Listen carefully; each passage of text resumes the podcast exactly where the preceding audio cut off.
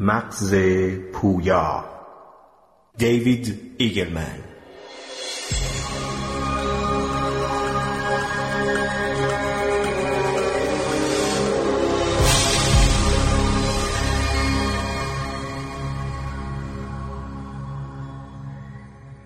چرا تمرین اهمیت دارد؟ دیدیم که مغز چگونه در پاسخ به ورودی ها بازارایی می شود ولی واقعیت آن است که همه اطلاعاتی که وارد می شوند به یک اندازه اهمیت ندارند. چگونگی سازگار شدن مغز تا حد زیادی بستگی به این دارد که وقتتان را صرف چه کاری می کنید اگر تصمیم بگیرید شغلتان را مثلا به پرنده شناسی تغییر دهید مقدار بیشتری از منابع عصبی شما به یاد گرفتن تفاوت‌های ظریف بین پرندگان مثل شکل بال، رنگ سینه، اندازه منقار و غیره اختصاص خواهد یافت. در حالی که شاید تا قبل از آن بازنمایی پرندگان در مغز شما چندان دقیق نبوده است. پس کاری که مکرر انجام می دهید در ساختار مغز منعکس می شود و این تغییرات شامل چیزی بسیار بیشتر از قشر حرکتی است.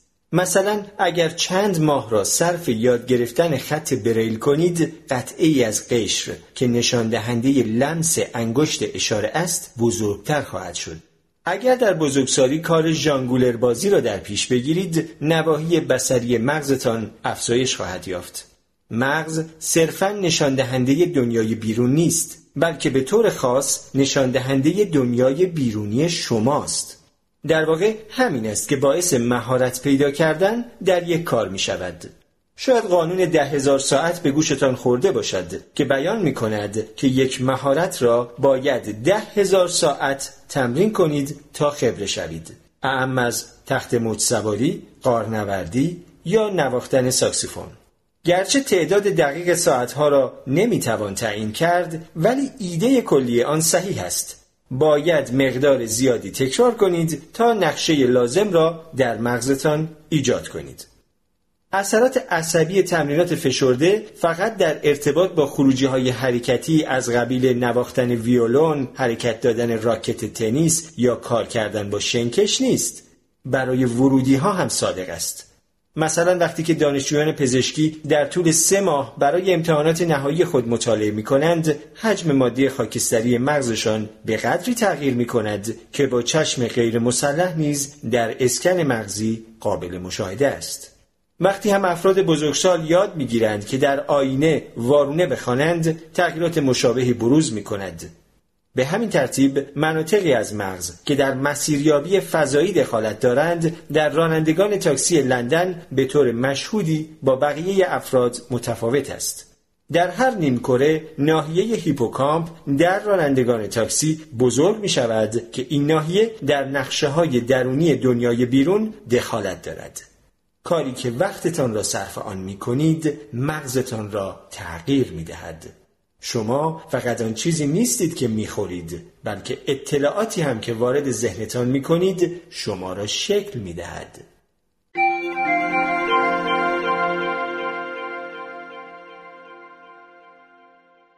آزمایشی را تصور کنید که در آن کسی روی پای شما کد مرس می‌زند و جدای از او کس دیگری یک سری صدا را پخش می کند. اگر برای رمزگشایی های روی پا به شما جایزه نقدی داده شود نواحی مغزی مربوط به لمس آن بخش از بدن توسعه پیدا کرده و تفکیک پذیری بالاتری به دست می آورد. اما نواحی مربوط به شنوایی تغییر نخواهد کرد حالا عکس این کار را در نظر بگیرید. یعنی فرض کنید با پاسخ دادن به پرسش های مربوط به تفاوت های ظریف بین صداها به شما جایزه داده می شود ولی توجه به ضربه های روی پا هیچ جایزه ای در بر ندارد. این بار قشر شنوایی شما تغییر خواهد کرد. ولی سیستم حسی پیکری تغییر نخواهد کرد. ورودی ها در هر دو مورد دقیقا یکسان است ولی تغییراتی که انجام می شود بستگی به این دارد که به کدام کار پاداش داده می شود درک این مسئله مسیرهای جدیدی را برای بازیابی پس از آسیب مغزی می گشاید. تصور کنید که یکی از دوستان شما دچار سکته مغزی می شود و بخشی از قشر حرکتی او آسیب می بیند و در نتیجه آن یکی از دستهایش عمدتا فلج می شود. او چند بار تلاش می کند از دست ضعیفش استفاده کند ولی بالاخره دل سرد می شود و برای انجام کارهای ضروری روزمره از دست سالمش استفاده می کند. معمولا وضعیت به همین صورت است و دست ضعیف مرتب ضعیفتر و ضعیفتر می شود. درس هایی که از مدارسازی پویا می‌گیریم راه حل غیر شهودی را پیشنهاد می کند که محدودیت درمانی نامیده می شود. دست سالم او را ببندید تا نتواند از آن استفاده کند. با این کار مجبور می شود دست ضعیف را به کار بگیرد. این روش ساده با اجبار به استفاده از دست معیوب قشر آسیب دیده را دوباره آموزش می دهد و با زرنگی از سازوکارهای عصبی زیربنایی اراده و پاداش نیز بهره می گیرد. به هر حال او انگیزه ذاتی دارد که ساندویژ را به دهانش ببرد کلید را داخل قفل در بچرخاند موبایل را تا کنار گوشش بالا ببرد و اعمال دیگری را که زیربنای یک زندگی خودکفا و همراه با کرامت است. گرچه محدودیت درمانی در ابتدا دلسرد کننده است ولی این روی کرد در عمل بهترین درمان است. چرا که مغز را وادار می کند که راهبردهای جدیدی را امتحان کند و پاداش نصیب روشهایی می شود که اتفاقا موثر هستند. به همین ترتیب استفاده افراد نابینا از جهتیابی پژواکی را نیز به خاطر آورید. در اینجا نیز معلوم شده که افراد با بینایی سالم هم می توانند جهتیابی پژواکی را یاد بگیرند ولی اکثر افراد بینا اصولا انگیزه کافی ندارند که ساعتها وقت خود را صرف تمرین برای تربیت دقیق این ناحیه عصبی کنند. پاداش روش قدرتمندی برای مدارسازی مجدد مغز است ولی خوشبختانه مغز شما برای هر تغییری نیاز به کلوچه یا پول ندارد. در حالت عمومی تر تغییرات در ارتباط با چیزهایی است که با اهداف شما مرتبط است. اگر در مناطق شمالی باشید و نیاز داشته باشید که درباره ماهیگیری زیر یخ و انواع مختلف یخ چیزهایی یاد بگیرید مغز شما در نهایت آن را کدگذاری خواهد کرد. ولی اگر در مناطق استوایی باشید و لازم باشد بدانید که چگونه از مارها دوری کنید و چه نوع قارچهایی را بخورید مغز شما منابع خود را به این موضوعات اختصاص خواهد داد. مغز مرتبط بودن موضوع را ستاره راهنمای خود می داند و با انعطاف پذیری جزئیات مهم را یاد می گیرد. میلیاردها نورون مغز مانند بوم نقاشی عظیمی هستند که مغز دنیایی را که اتفاقا در آن قرار گرفته ایم روی آن ترسیم می کند و با این کار در چیزهایی که برایمان اهمیت دارد مهارت پیدا می کنیم. وقتی که کاری کمابیش در راستای اهداف کلان ما باشد در مدارهای مغزمان هم منعکس می شود. اما مغز از کجا می‌فهمد که اتفاق مهمی افتاده و باید مدارکشی خود را بر اساس آن تغییر دهد؟ یک راهبرد این است که زمانی که رویدادهای جهان با همدیگر همبستگی دارند شکل پذیری فعال شود یعنی فقط چیزهایی که با هم پیش آمد می کنند کدگذاری شوند. مثلا دیدن یک گاو و شنیدن صدای مو. به این طریق رویدادهای مرتبط در بافت مغز به هم وابسته می شوند تغییر آهسته در اینجا اهمیت دارد زیرا گاه ممکن است همراهی ها کاذب باشند. مثلا ممکن است گاوی را ببینید ولی صدای پارس سگی را بشنوید که ربطی به آن ندارد. اشتباه خواهد بود که مغز هر گونه همراهی اتفاقی را ثبت و ذخیره کند لذا راه حل آن است که این تغییرات خیلی کند انجام شود و هر زمان فقط مقدار کمی تغییر کند به این طریق می تواند فقط چیزهایی را کدگذاری کند که عموما با هم رخ می دهند. انتباههای واقعی مکررن با هم اتفاق می افتند و لذا از نویز متمایز می شوند. ولی با وجود اقلانی بودن تغییر آهسته و پیوسته متوسطگیری همیشه تمام داستان را بازگو نمی کند. مثلا یادگیری یک باره را در نظر بگیرید به این صورت که دست به اجاق داغ می‌زنید و یاد می‌گیرید که دوباره چنین کاری را نکنید.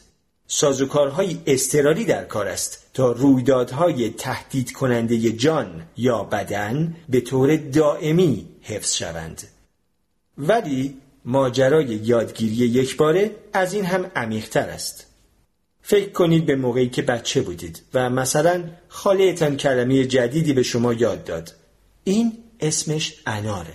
نیازی نبود که این را به عنوان یک موقعیت استراری یاد بگیرید و لازم هم نبود که خالی شما صد بار این ارتباط را تکرار کند.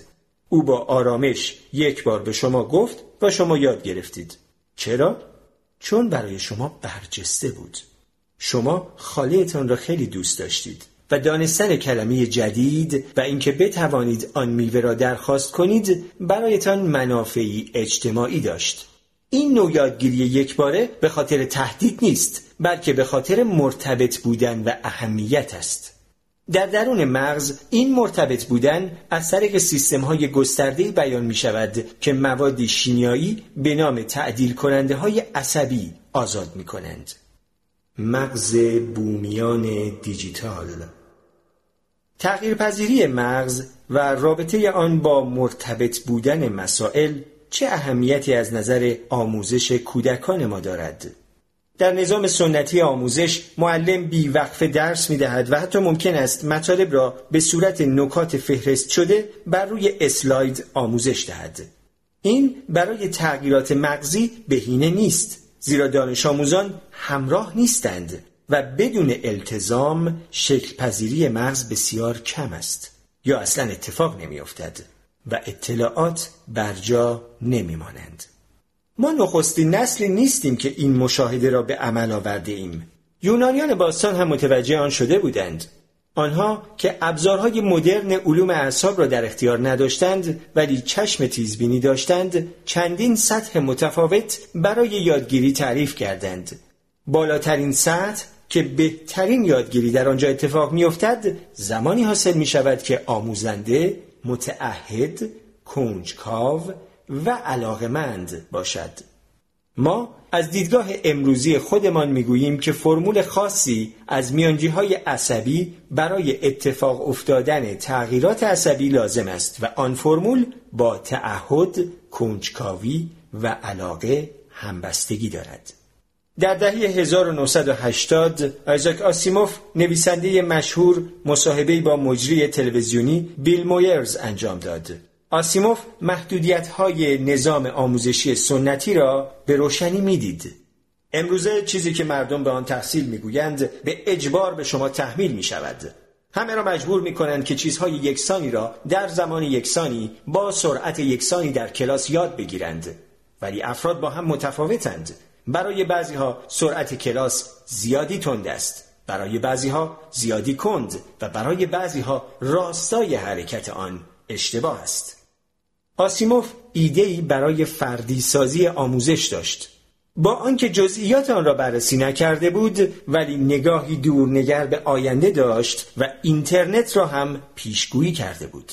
به همه باید شانسی داده شود تا از همان ابتدا علایق خود را دنبال کنند و همه چیزهایی را که به آن علاقمند هستند از همان خانه خودشان دریافت کنند با سرعتی که برایشان مناسب است و در زمانی که خودشان می‌خواهند به این ترتیب همگان از تحصیل لذت خواهند برد من هم مانند آسیموف و خیلی های دیگر در زمینه آموزش به آینده اینترنت خوشبین هستم شاید معلوم شود که فرو رفتن به حفره ها و گودال های ویکیپدیا بدون هر گونه نقشه ای از پیش تعیین شده تقریبا بهترین راه برای یادگیری است. اینترنت به دانش پژوهان امکان می دهد همین که پرسشی به ذهنشان وارد شد پاسخ آن را پیدا کنند. یعنی جواب را در همان زمان کنجکاوی به ایشان می دهد. این تفاوت مهمی است که بین جمع کردن اطلاعات محض اطمینان و به دست آوردن اطلاعات سر موقع وجود دارد. به بیان کلی تنها در حالت دوم است که آمیزه صحیحی از تعدیل کننده های عصبی در مغز یافت می شود. چینی ها ضرب مسئلی دارند که می‌گوید گذراندن یک ساعت در کنار شخصی خردمند بیش از خواندن هزار کتاب میارزد. این دیدگاه معادل باستانی ارزشی است که امروزه اینترنت برای ما دارد. وقتی که فراگیرنده می تواند یادگیری خود را فعالانه هدایت کند به این صورت که دقیقا همان پرسش هایی را که نیاز به پاسخ آنها دارد از شخص خردمند بپرسد مولکول های اهمیت و پاداش حضور می آبند. اینها امکان آن را فراهم می کنند که مغز بازارایی شود ارائه کردن دانستنی های مختلف به دانش آموزی که دل به درس نسپرده است مانند پرتاب کردن سنگریزه برای سوراخ کردن یک دیوار سنگی است. پس آینده آموزش مطلوب به نظر می رسد ولی یک پرسش همچنان باقی است. با توجه به اینکه مدارهای مغزی بر اساس تجربه ایجاد می شود در آن صورت پیامد عصبی کودکانی که با خیره شدن به صفحه های نمایش بزرگ می شوند چه خواهد بود؟ آیا مغز بومیان دیجیتال با مغز های قبل متفاوت است؟ خیلی ها تعجب می کنند که در این زمینه در علوم اعصاب مطالعات زیادی انجام نشده است. یعنی آیا جامعه ما نمی‌خواهد بفهمد که بین مغز رشد یافته در دوران دیجیتال و دوران آنالوگ چه تفاوتی وجود دارد؟ در واقع خیلی هم دوست داریم بفهمیم. ولی علت آن است که انجام مطالعات علمی مفید در این زمینه بسیار دشوار است. چرا؟ چون گروه شاهد خوبی نداریم که مغز بومیان دیجیتال را با آنها مقایسه کنیم. به آسانی نمی توانید گروهی از افراد 18 ساله را پیدا کنید که با نت بزرگ نشده باشند. البته می توانید از میان برخی از نوجوانان آمیش در پنسیلوانیا گروهی را انتخاب کنید ولی چون این گروهی دهها تفاوت دیگر نیز دارند. از جمله از لحاظ باورهای مذهبی، فرهنگی و آموزشی.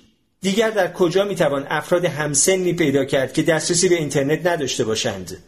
مثلا می توانید به سراغ برخی از کودکان فقیر در مناطق روستایی چین یا روستاهای آمریکای مرکزی و یا بیابانهای آفریقای شمالی بروید. ولی آن کودکان هم با بومیان دیجیتال که قصد شناخت آنها را دارید تفاوت‌های عمده‌ای مثلا از حیث ثروت، تحصیلات و رژیم غذایی خواهند داشت. شاید بتوان نسل هزاره را با نسل قبل از آنها مقایسه کرد مانند پدر و مادرهایشان که با اینترنت بزرگ نشده اند بلکه به جای آن در خیابانها گل کوچک بازی می‌کردند و در حالی که پفک نمکی میخوردند سریال های تلویزیونی نگاه می‌کردند ولی این روش هم مشکل زاست بین دو نسل تفاوت‌های بیشماری از لحاظ مسائل سیاسی، تغذیه، آلودگی هوا، نوآوری فرهنگی و غیره وجود دارد. بگونه که هرگز نمی‌توان مطمئن شد که تفاوت‌های مغز را به چه عاملی باید نسبت داد. بنابراین انجام یک مطالعه کنترل شده خوب درباره تاثیر اینترنت بر بزرگ شدن بچه ها مسئله بغرنج است. با این وجود من می‌توانم ریشه خوشبینیم را به شما بگویم. در هیچ زمانی در گذشته اینطور نبوده که ما تمام دانش بشری را در جیب خودمان داشته باشیم. و همواره بتوانیم فورا به آن دسترسی پیدا کنیم. شاید بعضی از شما رفتن به کتابخانه را به یاد داشته باشید. می رفتیم و یکی از جلدهای دایت المعارف بریتانیکا مثلا حرف اچ را بر می داشتیم و آن را ورق می زدیم تا اطلاعاتی را که می خواستیم به دست آوریم. آن مقاله حدوداً یک یا دو دهه قبل نوشته شده بود امیدوار بودیم که اطلاعات به دست آمده بسنده باشد وگرنه میبایست وسط کارت های فهرست کتابخانه جستجو می کردیم و دعا می کردیم که مطالب دیگری در آن کتابخانه پیدا شود. بعد هم پدر و مادر ما را به خانه می بردند چون وقت شام بود. در مدت زمانی کوتاه همه چیز به طور حیرت انگیزی تغییر کرده است. در نتیجه همگی شاهد تغییری تدریجی در بحث های سر شام بوده ایم در گذشته کسی برنده می‌شد که سر و زباندارتر یا چرب زبانتر باشد. ولی حالا کسی موفق می شود که سریعتر بتواند گوشیش را در بیاورد و مطلب مورد نظر را در گوگل جستجو کند. یادگیری ما انتهایی ندارد به طوری که وقتی صفحه ای را در ویکیپدیا نگاه می کنیم زنجیروار از آنجا به سراغ لینک بعدی و باز بعدی و باز بعدی می رویم چنان که شش صفحه آن طرفتر داریم چیزهایی یاد می گیریم که خودمان هم نمی‌دانستیم که نمی‌دانیم.